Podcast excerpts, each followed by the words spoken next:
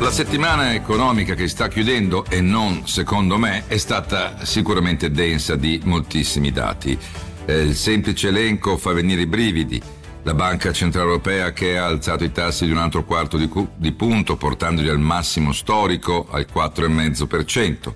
La Commissione Europea che ha rivisto eh, le stime sulla crescita per l'anno in corso dei vari paesi, Italia inclusa, e per il 2024. Le critiche che sono arrivate sia dalla Banca Centrale Europea ma anche da altri fronti alla tassa sugli extra profitti per quello che riguarda eh, le banche italiane, criticate anche in parte dal Presidente di Confindustria nel, Carlo Bonomi nella sua ultima assemblea da Presidente, criticate dalla Banca Centrale Europea e criticate anche a livello di eh, Commissione eh, Europea.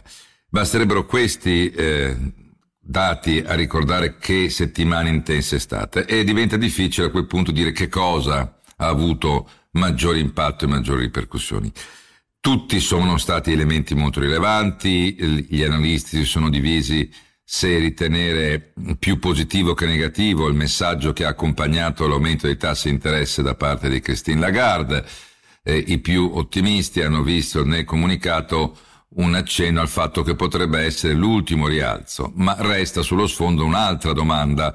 Per quanto a lungo, anche ammesso e non concesso che sia l'ultimo rialzo, i tassi resteranno a un livello che, ripetiamo, è il livello più alto eh, da quando esiste la Banca Centrale Europea. Però, siccome questa rubrica si chiama secondo me, vorrei chiudere con quello che secondo me è stato il dato più importante, non per mettere necessariamente in secondo piano gli altri.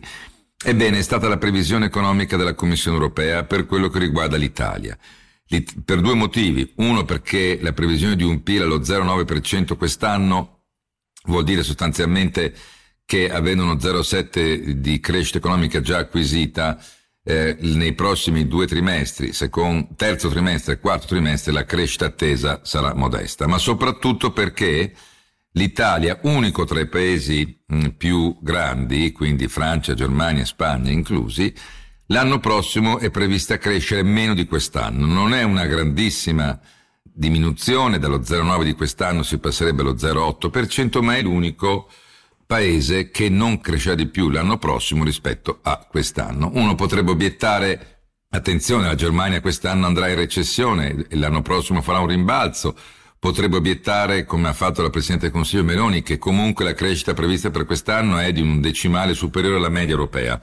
Ma il punto di attenzione e in qualche modo anche di allarme deve essere messo. Il governo deve destinare, chiarire nella manovra finanziaria, che è il principale strumento, che cosa fare per mantenere da un lato i consumi e dall'altro incrementare gli investimenti, come richiesto anche dalla, in assemblea dal Presidente eh, di Confindustria e quindi fondamentale sarà vedere se diventerà strutturale per esempio il taglio del cuneo fiscale, ma sarà anche fondamentale vedere se si riusciranno a fare partire gli investimenti delle imprese, magari con agevolazioni che possono ricordare quelle già messe in piedi negli anni scorsi con Industria 4.0. Il dato infatti diffuso dall'Istat è inequivocabile. Il PIL frena e rischia di frenare ancora di più per due motivi. I consumi delle famiglie sono in difficoltà e soprattutto manca l'apporto degli investimenti. Sono le due voci principali nella composizione del PIL.